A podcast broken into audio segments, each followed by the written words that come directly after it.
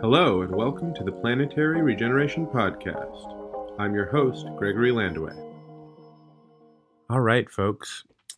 In this episode, I'm proud to bring you Christopher Goes. Christopher is the lead for the Inter-Blockchain Communication Protocol development in the Cosmos ecosystem, and um, uh, an all-around smart guy. So, um, Christopher, Christopher and I had a great conversation um, in which I kind of plied him trying to find out some of the dangers and potential pitfalls of creating a world of seamless integration and communication between blockchains. We go deep into the, some of the governance and social construct stuff, and um, periodically use a pretty fun metaphor around um, island evolutionary biology theory. And um, I hope you enjoy um, this episode. It was uh, it was a deep one. Um, yeah, so um, I'm here with Chris Goes, who's calling in from Berlin, and excited to have an awesome conversation. Thanks for joining, Chris. Thank you. Um, excited yeah, to converse. So just a little context. Um, we were. We sort of had a abbreviated, but um, I, th- I think very interesting conversation uh, while we were in Berlin together, sort of after the um, hackathon ended and everybody was kind of unwinding. And um, I sort of wanted to just dig into some of the, the topics and themes that we were talking about. You know, I mean, kind of the aim of, of the podcast that I'm working on is to kind of, kind of approach the, almost like the philosophical underpinnings of what's happening, what's emerging, how different people are approaching things. And, you know, we were sort of in the middle of that. And uh, yeah, so I'm just excited to to connect. Um, but the last little piece of context and sort of framing for our conversation is um, I really appreciated your blog post. Um, let me see, what was it called? Um, in which you were sort Comparative of- Comparative advantage. Yeah. Comparative advantages of distributed ledgers. That's yeah. the one. Yep, that's the one. And so kind of like, you know, wanting to hold that also is as a conversation topic. You know, what what are we evolving and what does that mean for business and society, and and what about that is super exciting to you, really? So that's kind of like the big framing. Um, do you mind just sharing a little bit about like why the heck you're devoting your life force and energy into the crypto space and blockchain? Like, what brought you here? Sure, sure. Uh, in retrospect, I, I suspect I could construct a narrative to fit the path, but in truth, a lot of it was coincidental. Uh, mm-hmm. I think I encountered Bitcoin at age sixteen or something, uh, and, and my use case was pretty... Uh, Uh, I don't know, uh, pretty mundane. I wanted to rent a virtual private server uh, for building a website or something. This was back in the days when, when you wanted a website, you had to rent a server. Uh, and I couldn't get a credit card because I wasn't uh, of legal age in the United States. So I said, hmm, is there any other way I could like purchase this thing online? I didn't, I don't recall why I didn't just ask my parents, but I was convinced that I had to do it Uh, of my own means, and I found Bitcoin, which was uh, at that point I, I didn't understand, certainly didn't understand the entire uh, technological underpinnings. I just understood Bitcoin as a digital, decentralized, peer-to-peer currency, uh, which I can mine some of and then rent a virtual private server. So that's what I did, uh, and then that got me more into the fundamentals of the technology uh, because it was sort of.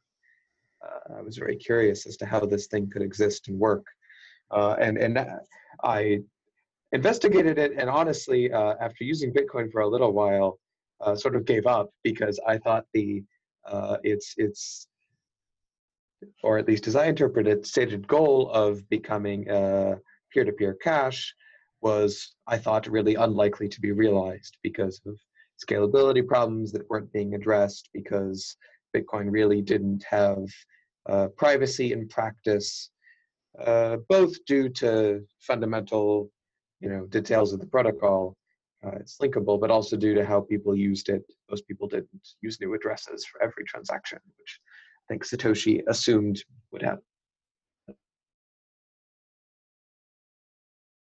But turned out to be a bit weak. So I didn't, I did it mostly.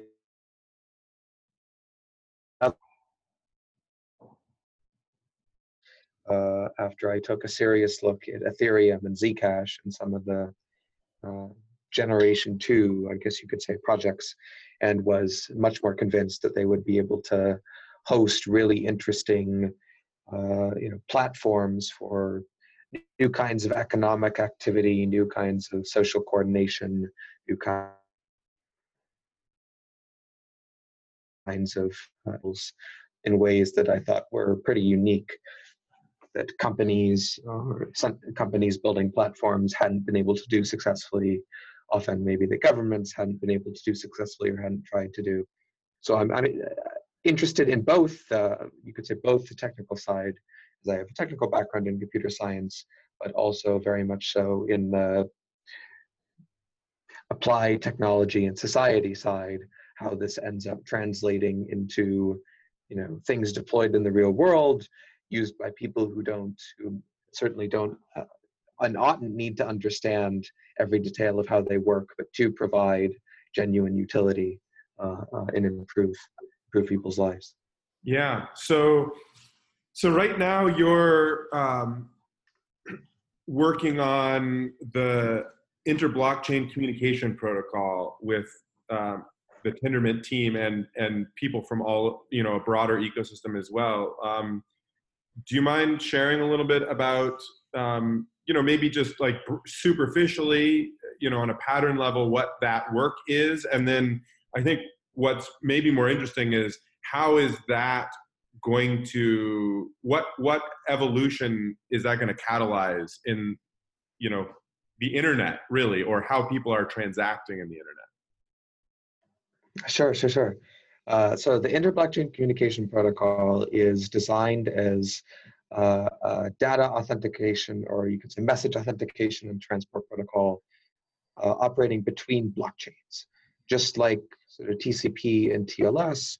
Are uh, transport and authentication protocols between computers, so that computers on opposite sides of the world can send messages to each other over the uh, internet infrastructure, understand it, and communicate, and that ultimately translates to higher level applications like email or instant messaging.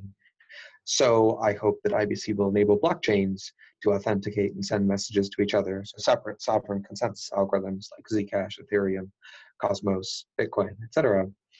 Uh, and that on top of that transport and authentication can be built user protocols that allow people to move their funds around to different chains, allow them to create uh, composite contracts or composite uh, sets of logic that constitute uh, lower level interactions on multiple chains and in between chains, and allow different, uh, maybe even allow in the, in the uh, end state, the sovereign topology of different blockchains to reflect kind of sovereignty in the real world, to allow communities to build their own chains, to allow different stakeholder sets who want to adhere to particular uh, particular rules to choose what rules they want to adhere to, find other adherents, create their own uh, distributed ledger to build that commons or what have you, uh, but then still interact with other uh, ledgers and other rule sets insofar as their rule sets intersect and can be mutually comprehensible. And that intersection point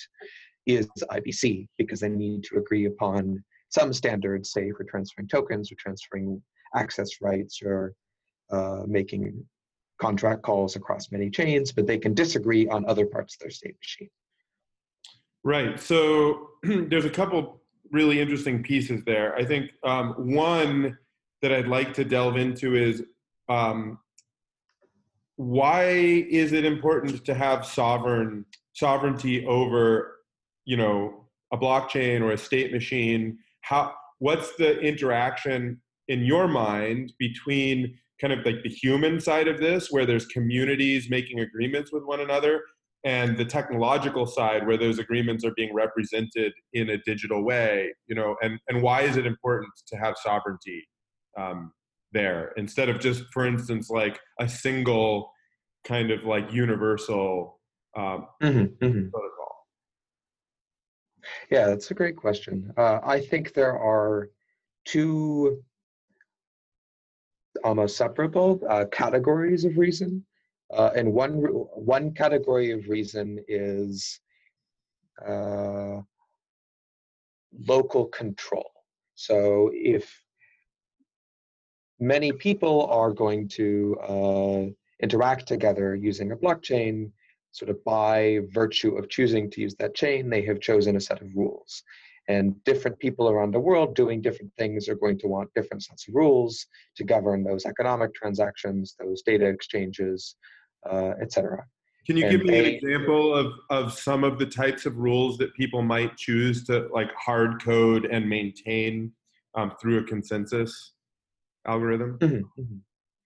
So certainly there are basic rules uh, for implementing something like money, uh, governing uh, fungibility, uh, ensuring fungibility, and ensuring uh, that only someone who has ownership uh, by virtue of controlling a private key, knowing the private key, can spend the funds. And those rules are agreed upon by pretty much everybody.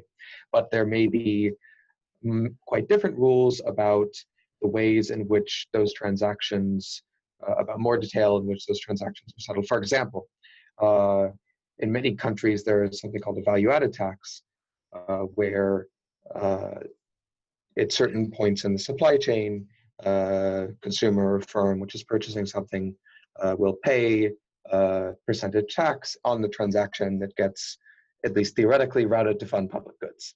Uh, and different people with different preferences on public goods funding might want different value-added taxes, and they would want to uh, test out maybe their economic philosophy uh, in a sovereign network that uh, imposed the rules that they agreed upon. So maybe it could be a high tax, but then while allowing people to opt out of that uh, in a different sovereign network, but maybe they wouldn't receive the public goods in question.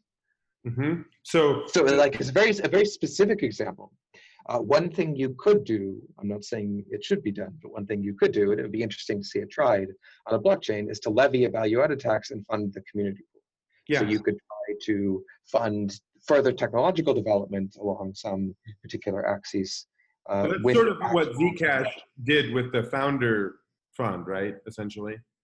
Founder fee. It's kind of like it, kind of like it, yeah. Uh, I mean, that was uh, a tax on inflationary rewards. So in some sense, it traded off security of the chain uh, because miners were being paid a bit less. Although in practice, I don't know if it's a linear relationship or not. But uh, you could also trade off uh, actual, like you'd pay a bit of a fee to use the chain. Both are possible. Right. Yeah, interesting. Um, so the image that I get as you're speaking is sort of like, Um, I guess I have a, a background um, in which I spent a lot of my life exploring kind of different forms of um, governance and sort of styles of inhabitation community-wise, you know, um, eco-villages, intentional communities, where people are sort mm-hmm. of actively experimenting in kind of what are the social norms and ways of decision-making that make sense for, you know, fairly small groups of people, um, you know, neighborhood scale usually, or maybe small town scale. Um, mm-hmm. And the image that I just got was of that same sort of experimentation taking place, but, you know, even between communities, and it's sort of, you know, it may be place-based, but it might also not be. It might be more sort of uh, philosophical um you know, g groups of people who have similar philosophies about economics, you know, everything from a very laissez-faire, you know, no taxation for the provision of public goods, for instance, to uh, groups of people who are like, no, you know, we, we, we all want to sort of tax, a self-tax or tithe or something. It allows people to sort of like simultaneously Um, experiment and make agreements with one another, with, with groups of people, to create economies that can also interoperate. And so um, I guess I'm curious, why is interoperating and exchange between those groups important? Why isn't it enough to just sort of have the tools so that anyone anywhere could experiment amongst themselves?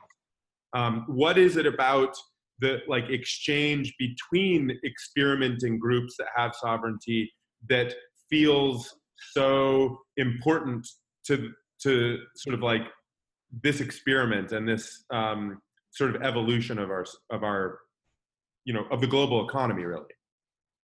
Mm-hmm.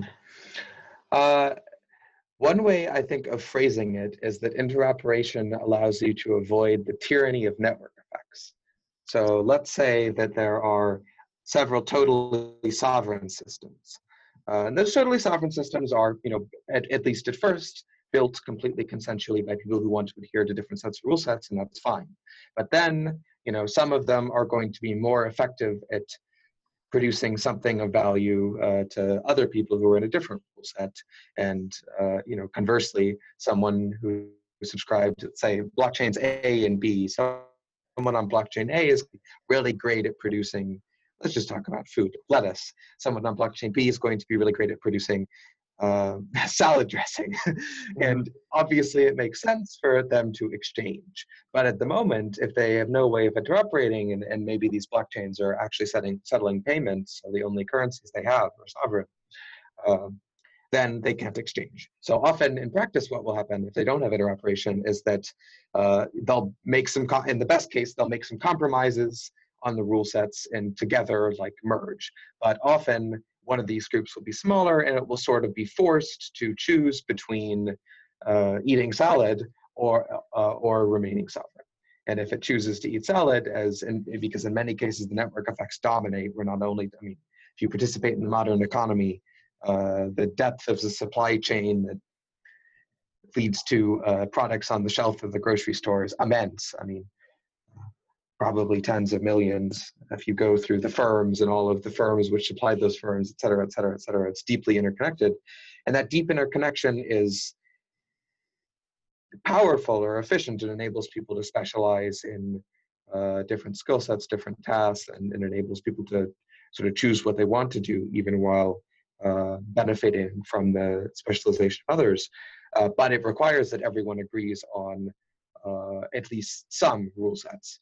And interoperation is a way of allowing the rule sets which you choose to cooperate on to still uh, to interact with rule sets on, upon which you differ. So you might differ on the uh, amount of, I don't know, V A T you want to pay on your transactions, or one, one blockchain. Blockchain A has founders' rewards going to uh, the developers, and blockchain B doesn't. But if you can find some interoperation protocol that will allow you to agree Uh, and authenticated automatically between the blockchains on the kind of transaction for buying, uh, for exchanging lettuce for salad dressing, and maybe some modified uh, tax rate for that transaction, then both parties benefit.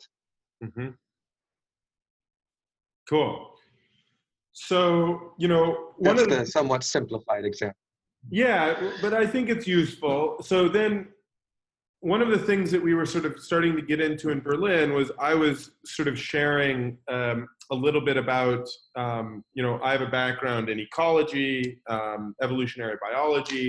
And so I sort of tend to think of things in terms of these sort of like living system metaphors. You know, um, how do we look, um, you know, we have several hundred years of pretty robust scientific examination of the natural world around us. Um, how how can that inform um, how we understand what what we understand about the evolution of complex systems, essentially? Which I think what you're talking about in this sort of like interconnected global economy, um, it's it's a complex system. It's it's uh, it, I would propose that it likely follows the same laws of that you know. Um, the Amazon rainforest follows, and the enormous complexity and sort of emergent, sort of trophic flows that, you know, forest expresses. And so, you know, I got to thinking about um, sort of genetic flows and thinking about the relationship between genetic flows and digital flows of information. Just like, this, these are just flows of information. And I started to, to, to think about, you know, one of the most famous examples in evolutionary biology is the Galapagos Islands. and very well studied. You know, it's, you know, the the story of how Darwin sort of realized that there were different finches that had evolved um, from a single ancestor on different islands to have sort of uh-huh. specialties, right? They had different beaks, they have different, you know, um, plumage and different sizes. One's, you know, eating bugs and the other is eating seeds, et cetera, right? And that, that evolution and sort of speciation was um, made possible by the kind of like, by the separation between the islands themselves and the mainland. And then uh, what happened when humans, uh, well, we, we should say um, sort of Western civilization, humans, uh, Europeans, found the Galapagos, is it started to be, you know, historically what happened is it became basically like a pirate outpost, and they would eat the tortoises, and they dropped off, for instance, they started dropping off livestock. They dropped off goats, some rats ran ashore. Um, so there mm-hmm. became this conduit for the exchange of genetic information, essentially. New animals were introduced to the island. Um, and it had catastrophic effects on the existing genetic diversity because all of mm-hmm. those animals had not evolved in like a large continental situation with those evolutionary pressures. And that's been a common story throughout time, is that when the conduit was open, sort of the genetic conduit was open, it um, homogenized, it essentially homogenized the, the diversity of an island sort of biogeography and genetic pool. And mm-hmm. so I'm just curious, is that analogy one that um, holds if we translate it across to the digital world and sort of the world of the human economy? Um, if so, um, how does that relate to this, um, these twin, these twin projects of sovereignty, sovereign chains, and interoperability? And yeah, just like uh, a thought provocation. What does that, what springs to mind in terms of, you know, yeah, kind of an inquiry around that analogy? Mm-hmm. I would, I think, answer in two parts. Uh, and the first part is, is a definite similarity. So if you think about the uh, evolutionary processes going on in the Galapagos Islands before uh, they were joined to the mainland by a genetic conduit, uh, you mentioned that there was a lot of sort of parallel Uh, parallel evolutionary tracks because everything was quite local. There was intermixing, but all of these different species uh, were, you know, bifurcating, rejoining, uh, evolving in response to uh, different differing natural selection pressures and just differing random input in the form of genetic recombination, evolving in parallel into many different unique strains uh, of fancy plumage or unique capabilities or bodily function, et cetera. Uh, and one thing that's necessary for that kind of evolutionary process is the ability to run it all in parallel. And another thing that's necessary is the ability to exchange periodically between different strands, uh, with some limitations on, you know, locality. Right? Uh, if all if all of the creatures were competing in the like exact same evolutionary market, or so to speak, competing for the same resources at the same time, and there was no locality, you would uh, end up with maybe a few species dominating. But if all of the uh, species were never able to genetically recombine with each other, uh, you might not end up with so much like variety. W- would that be accurate? I think so. I think um...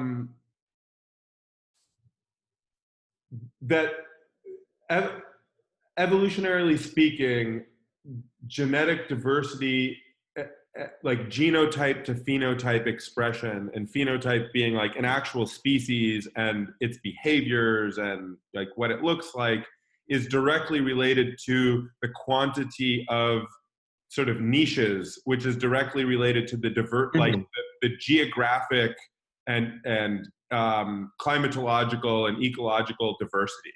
So if you have, you know, like on the slopes of the Andes going down into the Amazon, that's like the highest genetic diversity anywhere, because, you know, you have from a high altitude to a low altitude, you have all this edge, sort of like a coral reef. You have all this edge. There's, there's a million different places for different um, entities to specialize, right?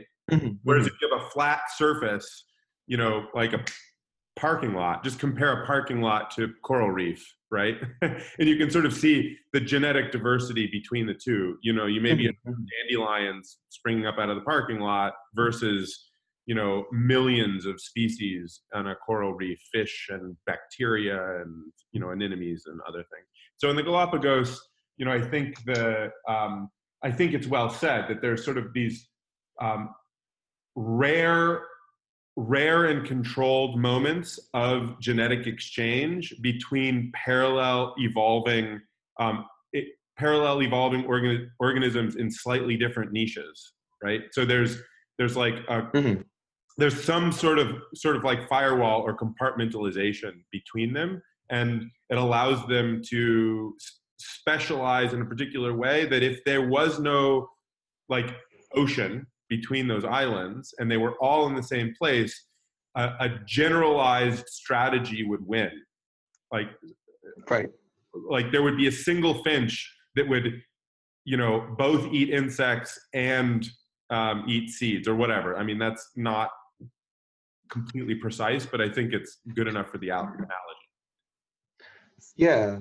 Well, insofar as in the analogy, the sort of evolutionary topology we're talking about here is the topology of, since for now it's going to be humans using these blockchains or humans telling computers to use these blockchains, the topology of human desires and rule set preferences and Um, I don't know if political, maybe philosoph philosophical is a better word, and philosophical positions on how, you know, their world ought to be run. Uh, and, and my guess is that that topology does have a lot of niches, uh, although, you know, we'll kind of have to test it out. Uh, right now, I think it's largely dominated by uh, uh, large political coalitions, uh, though, you know, and, and the, the question is, is that because of a lack of, I don't know if the analogy succeeds here or not, but do large political coalitions which kind of fail to represent the underlying diversity of niches, but instead sum up a bunch and put them together, do those result from constraints on physical space? Do they result from the difficulty in interoperability? You know, there's some analogy here to, I don't, I don't know about uh, Galapagos Islands, but certainly to nation states. If you're a large nation state, it's easier to negotiate like trade agreements, right? So being a block has its advantages, but you also don't accurately represent uh, the real diversity of political and philosophical positions of your constituency. So in some ways, if smaller blocks could uh, Uh, would suffer less from the sort of lack of network effect, then maybe uh, wider diversity would be able to coexist while still, you know, interoperating uh, for mutual benefit. So, so the idea here is to sort of have the benefit of network effect um, without the tyranny of network effect. Um, would that be? Yeah, that's right. Yeah. That's right. And to allow um, in some ways, even to allow the stakeholders in a system to, to choose some of the parameters of the evolutionary niche, right? To choose both the parameters of the evolutionary niche and the parameters of, I don't know if genetic, genetic exchange here is like the exchange of ideas for blockchains. I don't know if it's yeah, like yeah, like me, you know, you could just replace gene with meme, perhaps. Yeah, yeah, yeah. Uh, and we certainly, I'm all for a memetic interoperability, Uh, as well as sort of interoperability at a point in the, you know. But what's interesting here of the ecosystem. The, the, it's what's interesting to me though is I think there's a nuance, there's a subtlety here, which is the term when you're using it, when when the Cosmos ecosystem uses it, maybe more broadly, interoperability comes along with ideas about sovereignty. Um, There's like encapsulation or boundaries around interoperability. The interoperability is in order to, I think what I'm picking up on, it's like in order to preserve agency, actually. Whereas I also think the term interoperability gets used in the opposite way.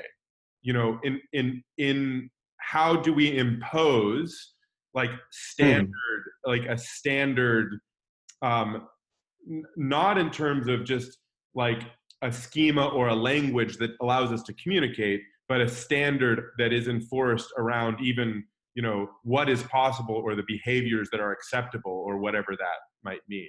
So anyway, is that accurate? Does that sound accurate? That there's like something baked into when you use the word interoperability, there is like, it, in order to understand it in its wholeness, there's like, it's meshed with kind of like agency and sovereignty. Um, as like, I think that's absolutely true. Maybe we should call it polycentric interoperability or yeah. uh, sovereign interoperability. The idea is that uh, we want the stakeholders of each of these individual rule sets, distributed ledgers, to not only control their rule set, but control uh, the ways in which their rule set interacts with other rule sets, the ways in which data and assets and value uh, to the stakeholders of the system can be transferred or exchanged with other systems which might disagree on other rules. Uh, we want the stakeholders to be able to explore both the design space of sovereign rule sets and the design space of agreed standards for interoperability.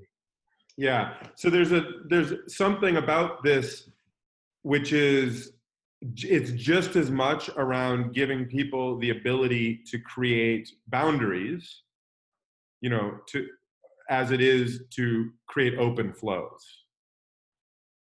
Mm-hmm, mm-hmm. Right? So, I want to go back to the Galapagos Islands case. So yeah. uh, while in a parallel life, I would have studied it. Alas, I did not study uh, too much of uh, biology or the history of that area of the world. Uh, so I wonder, when the genetic conduit to the mainland was established and all of these uh, you know, local diverse species were kind of outcompeted by species from the mainland, is there a particular hypothesis as to what the cause of that was? Was it that there was more evolutionary pressure on the mainland and it had led to, you know, species that were just more competitive? Was it that the niches on the island changed because of like resource extraction? Yeah, so um, this, you can sort of open up, as you could imagine, an entire can of worms there, um, and competing hypotheses. Um, in general, I think the idea is when you have, uh, you know, a continent scale kind of um, gene gene interactions, um, random mutation. There's so many more um, mutations. There's there's different pressures as well, mm-hmm. um, the, and and simply there's. I also think there's sort of like. Uh, There's genetic expressions that just through random chance never made it. And so new and novel, um, the, the, the genes, the organisms that are out in these siloed places have the ability to sort of like drift into niches and evolve in directions that they never would have been able to otherwise. Mm-hmm. So, um, for instance, you can have uh, birds that nest on the ground because there's no cats, mm-hmm. right? And that bird can then have this cascading complexity of interactions that create other niches, and sort of like a whole little ecosystem evolves around due to the random fact that, the, that there are no cats on the island.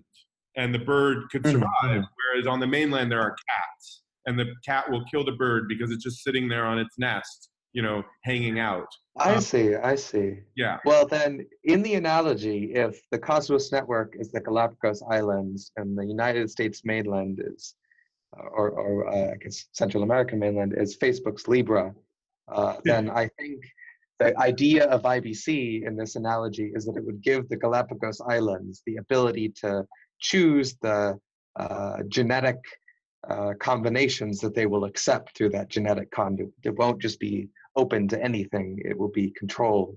And that through that control, uh, they might seek to retain sovereignty while, uh, you know, right. allowing some. There's like a quarantine system. It's like, that's right, know, that's right. When a boat comes, when a boat comes, somebody hops on and, you know, is, you know, are there any cats on board? We don't want cats because we have this ground nesting bird and we would rather not kill it. That's the sort of, yeah. Um, yeah, interesting. Very interesting. Um, so how, you know, th then the question becomes, you know, um, is Facebook's Libra going to, you know, by the time that, that, cause that boat already is sailing, right? So will, um, you know, not to be another person who's just asking when I B C, but when, when I B C, like, is that race between like the conduit being open, because that's just what's going to happen. That ship is coming. Um, you know, are we going to have the ability to sort of like stop that boat before it gets on shore and, you know, make sure there aren't any cats? uh, yeah, yeah. I mean, I don't know how uh, the analogy is interesting, but some parts of it probably don't fit. I mean, Facebook's Libra is not quite the result of, you know, millions of years of continental evolution. Uh, I think it's the result of, of uh, the product of a rather short-lived, at least on uh, geological time scale. Uh, For company. Sure. yeah, yeah. So, but uh, insofar as allowing control over boats, yeah, I guess. Uh, what does mm, it's not? It's not that the physical analog here is difficult. I mean, it's sort of like I B C will impose this magical screen, which allows boats to pass through only if they fulfill, you know, particular restrictions. Uh, yeah, that, that action, that action of like the person yeah, yeah. auditing the boat, that happens, it's automated and it happens nearly instantaneously, right? Well, and it's it, automated and it's uh, based on uh, sort of a whitelist, not a blacklist. The I B C protocol would have the Galapagos Islands uh, state precisely which genetic forms they are willing to accept and under what terms, and allow only those through, and allow only you know, certain genetic forms to go back. Uh, right. So that seems like a pretty uh, effective uh, defense against uh, infection. Uh, but, you know, maybe the danger here is that all of the, you know, humans will decide to use Facebook's Libra, uh, you know, despite it compromising their privacy, despite known problems uh, just because of the dominance of the network effect. And insofar as that's true, I think interoperating, I don't know if I want to draw sp specific conclusions on Facebook's Libra. Let's just say conceivably, yeah. Yeah. there will ex conceivably, and there, there will be other cases of this too, I'm sure, like central banks might release uh, stable coins or something, which generally I think would be a positive development, but uh, larger networks may launch that provide, you know, the benefit of Uh, immediate, quite wide user base. And I think different parts of the Cosmos network, different blockchains using I B C can make different decisions, but those, uh, many might be well served by choosing to interoperate with the larger networks and giving consumers of those larger networks uh, not only the option to access the smaller ones, but maybe a taste of what they're missing. Uh, You know, given that they could opt instead for this better rule set and keep all their assets. So, so this is interoperability reduces the exit cost in some sense of Libra, right? Like if you can move all your Libra coins over I B C off of Libra, and why? What do you need Libra for anymore? Right. Yeah, interesting. It, it it may be that the sort of biophysical constraints that um, help form the conditions around gene flow and evolution of biological systems start to, that analogy starts to be le somehow less useful um, in a sort of fully expressed digital world. I'm, I'm not sure. I'm not sure if it is or isn't. But you said a couple things there around sort of making statements around like what might be good, like, or bad in relationship. And so I'd love you to just unpack those, like how, on a just on a very personal level, um, how do you how do you define or explore the idea of good, goodness, and like, you know, make judgments about whether or not what you're focused on in in building new technology is going to create more good than bad, or going to ameliorate bad, or um, yeah, what's what's your sort of like guiding um, ethical approach? Mm-hmm. um, sure. Well, I think my first answer is that my guiding approach is one of deep epistemological uh, uncertainty with regards to morality. I think it's really, really hard to know, uh, not only in, in particular, but even more so in general, what the right thing is. Uh, and so, I guess I'm, so start there. What? How would you describe your epistemology then? Like, how how do you make meaning? How is meaning explored? And um, g given that you've just said it's it's hard and complex, um, what is the approach to like interacting with that complexity and maybe surfacing from time to time with something that feels sort of uh, like solid ground? Mm-hmm.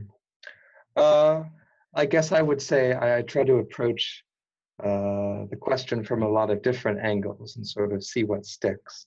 Uh, there are many useful, I don't know if this is probably in general. Personally, I find thought experiments useful, or uh, sort of implications that would require data which no one really has, but like uh, sort of Immanuel Kant's prescription of to, yeah. to, to take it to its extreme. As, as if you would do if, in fact, by your doing, you created a rule by which everyone would do the same thing in the same circumstances. I'm misstating it slightly, but it captures yeah. the essence.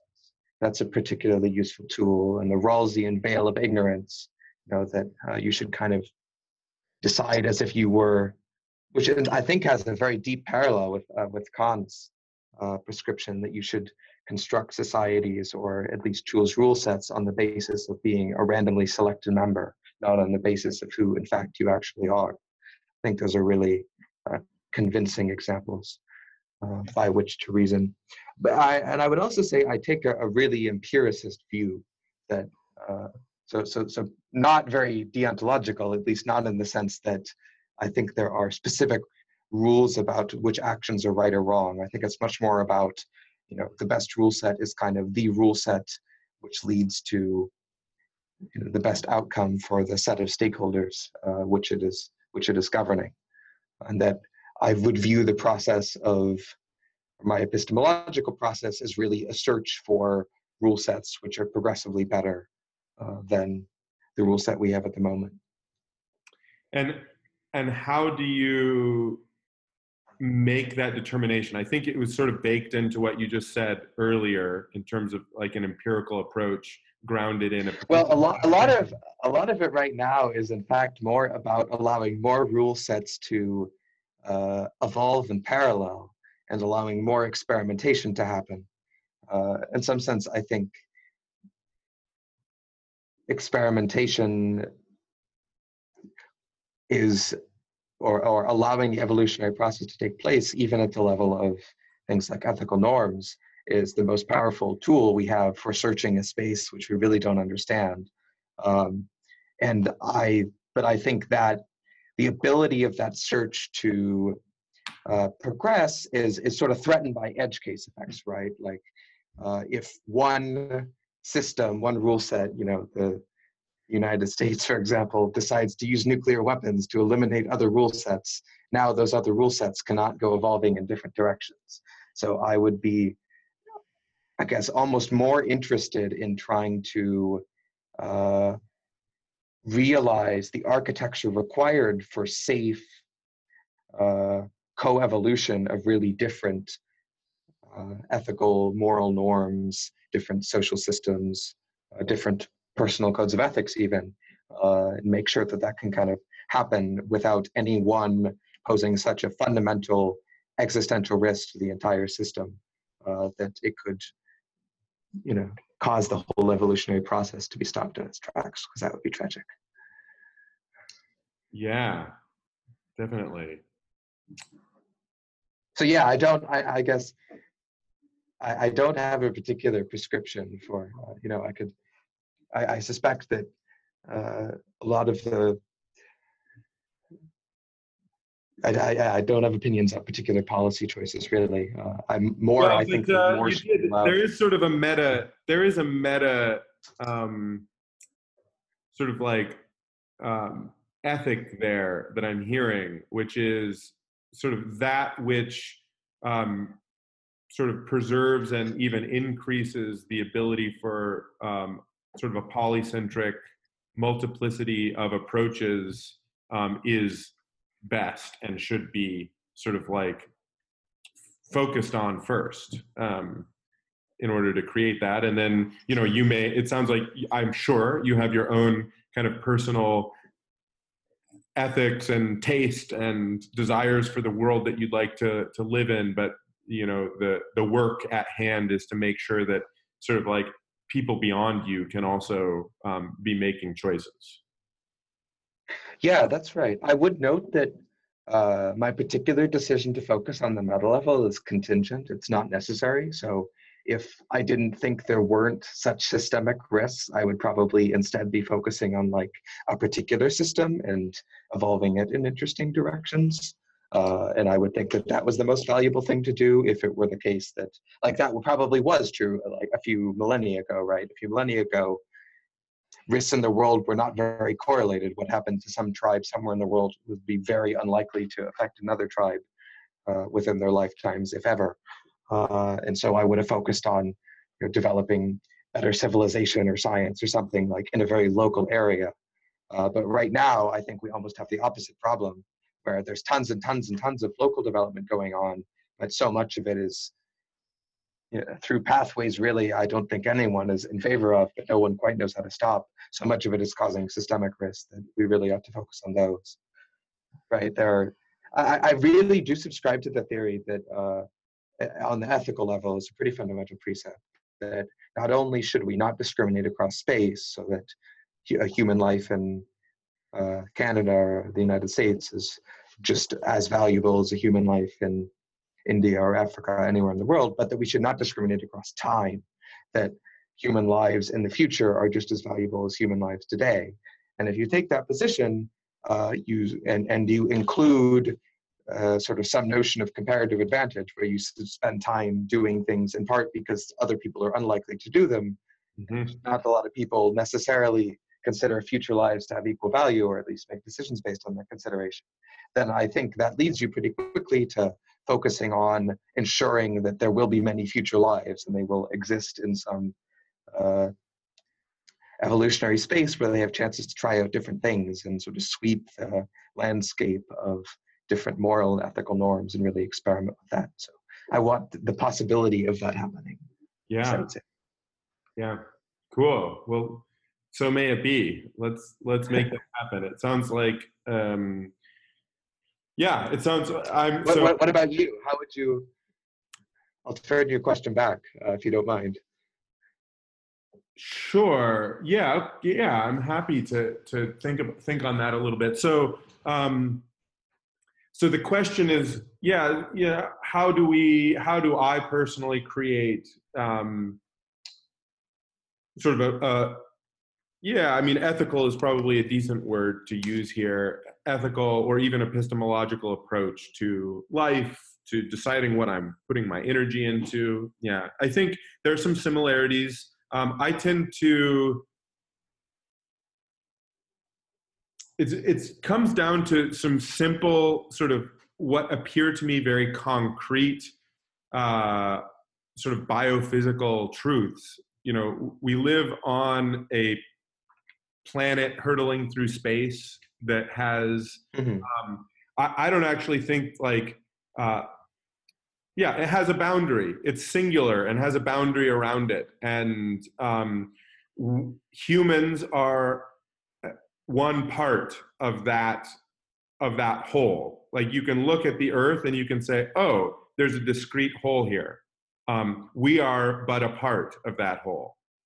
Um, and so I tend to, in the same way that you drew sort of like this ethical um, um, equivalency between any human anywhere on the earth, I would uh, also draw the same ethical equivalency between uh, humans and any species on the earth. Mm-hmm. And um, and and I would say that there's a similar. I would I would resonate. I resonate with the the idea that sort of like through time as well. You know, um, so I sort of what emerges out of that is is my own sense that.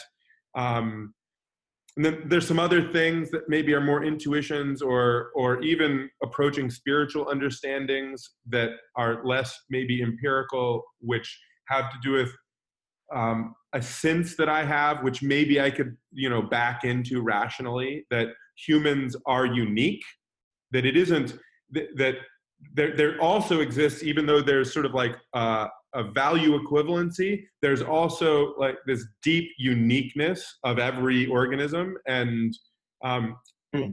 humans in particular have this amazing uniqueness, which I don't actually dis- think sort of compiles or distills down to just like cognitive or linguistic or sort of like tool making. I think it has more to do with um, kind of like uh, the potential role of a, of a singular species that ha- can either be um, sort of like degenerative on a geological, like like geological scale, like we can create species extinction on the scale of an asteroid hitting the Earth, or mm-hmm. you know, an ice age.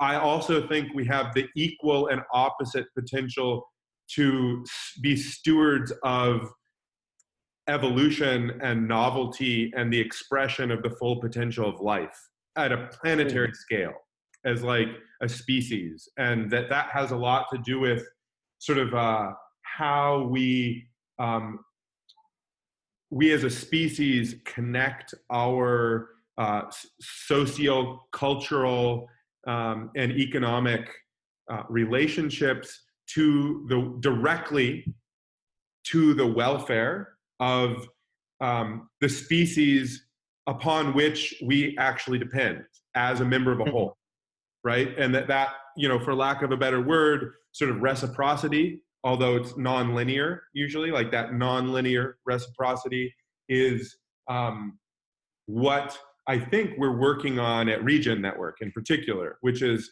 you know, so how, kind of, how do you create a um, new, I guess, kind of accounting system that allows for economic exchanges to account for the sort of um, non-linear reciprocity necessary for that whole endeavor of the, the human experience, economy, culture, life, um, mm-hmm. for, for the emergent phenomena to be an ever-increasing, uh, to, to be ever-increasing health of our biosphere and the ecosystems that make it up. Like that's, to me, that's sort of like the ethical imperative in, in a very clear way of our generation, essentially. And I think uh, a lot of what um, I B C and Cosmos and, and the sort of like this intersection between the cyber and the physical manifests through um, cryptographic and decentralized networks, I think the, that that the ability to experiment, to, to have active, rapid experimentation on tuning the human economy to its regenerative potential, and mm-hmm. doing that in a place-sourced, sort of like agent, agency-centric way is, uh, is what's necessary. Because in order to achieve um, what I'm talking about, sort of like, a, you know, humans as a member of a super, super organism, I, I actually think the paradox is the, the pathway towards that is is through sort of uh, human will and agency and expression, not through some sort of like like im, impositioned sort of like eco-fascist standard or something like that, if that makes sense. Like it actually has to come from the ground up, from from communities. Uh, individuals as well, but from communities in particular like exploring that fully and making their own determinations and um, then interoperating with one another. So mm-hmm. yeah, that's kind of my, like in a nutshell, um, answer to that. I think it's, uh, yeah, planetary regeneration, you know, that's the, that's the aim. That's my, my North Star there. Yeah, yeah, that, that is all fascinating. And I would say, I mean, I think the stakes are, uh, in the long term, even higher, uh, that if we can successfully, and we must do this first, but if we can successfully regenerate, uh, facilitate the regeneration of, we're not the only ones with agency, but successfully facilitate the regeneration of that ecosystem here on Earth, you know, eventually we'll have the possibility to spread that ecosystem Uh, to other planets, other solar systems, other galaxies, uh, which do not have life. If they have life, we should be careful before we interfere. But presuming that many exist which do not have life, then we could bring that life to them. Uh, and interestingly, I think probably this is the period, you know, if if we take some assumptions for granted and say that humanity, is, uh, that Earth is the only planet on which life is evolved, this is the period in galactic history when life will be most, or at most, systemic risk.